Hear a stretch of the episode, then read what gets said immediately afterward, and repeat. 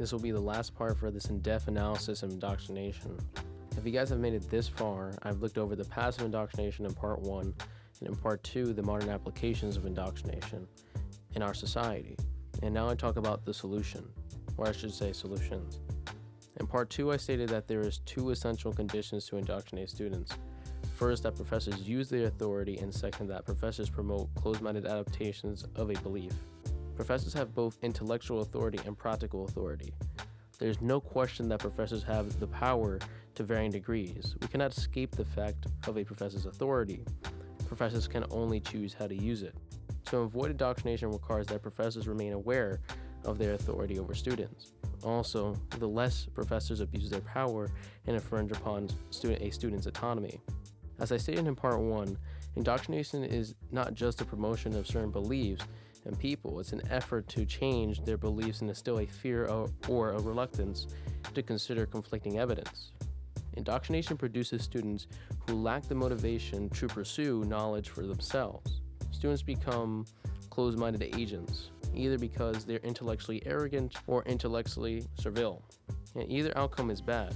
Professors are supposed to be looking to help students be more confident and informed. Arrogance and servility work against those goals. You may ask, how do professors make sure we are not encouraging closed-minded adaptation? Well, by focusing on its opposite, open-mindedness, and intellectual humility, and modeling those intellectual virtues ourselves. If professors admit when they are wrong, discuss failures, and let students know when they are unsure about something, we can guard against closed-mindedness in 2 different ways. First, by modeling the kind of humility that professors hope students will adopt. Encourage them to aspire to be something other than intellectually arrogant. Show that the best way to approach any academic activity is with an open mind.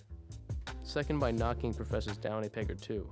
To discourage students from seeing professors as an all-knowing authority, also as someone to defer to at all times. As the Loyola Marymount philosophy professor Jason Bureau writes in his Guide to Intellectual Virtues, the stronger we are, the weaker they can feel, and therefore the more reluctant they can be to take the kinds of intellectual risks or to engage in ways that are crucial to their own intellectual development.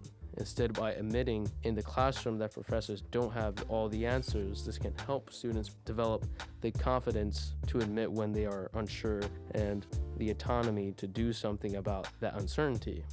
The next option is to provide opportunities in the class for students to practice open-mindedness, regularly expose them to multiple perspectives, even those in which the professors disagree with.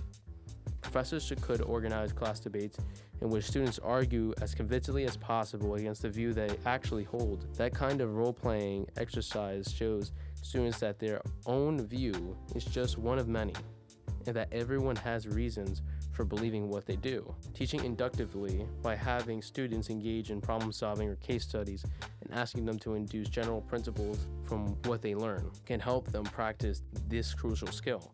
If you teach argumentative writing and stress that a thesis statement should change as the evidence does, should be the same if you teach the history of science. Highlight those moments when our understanding of the world shifted because the evidence did.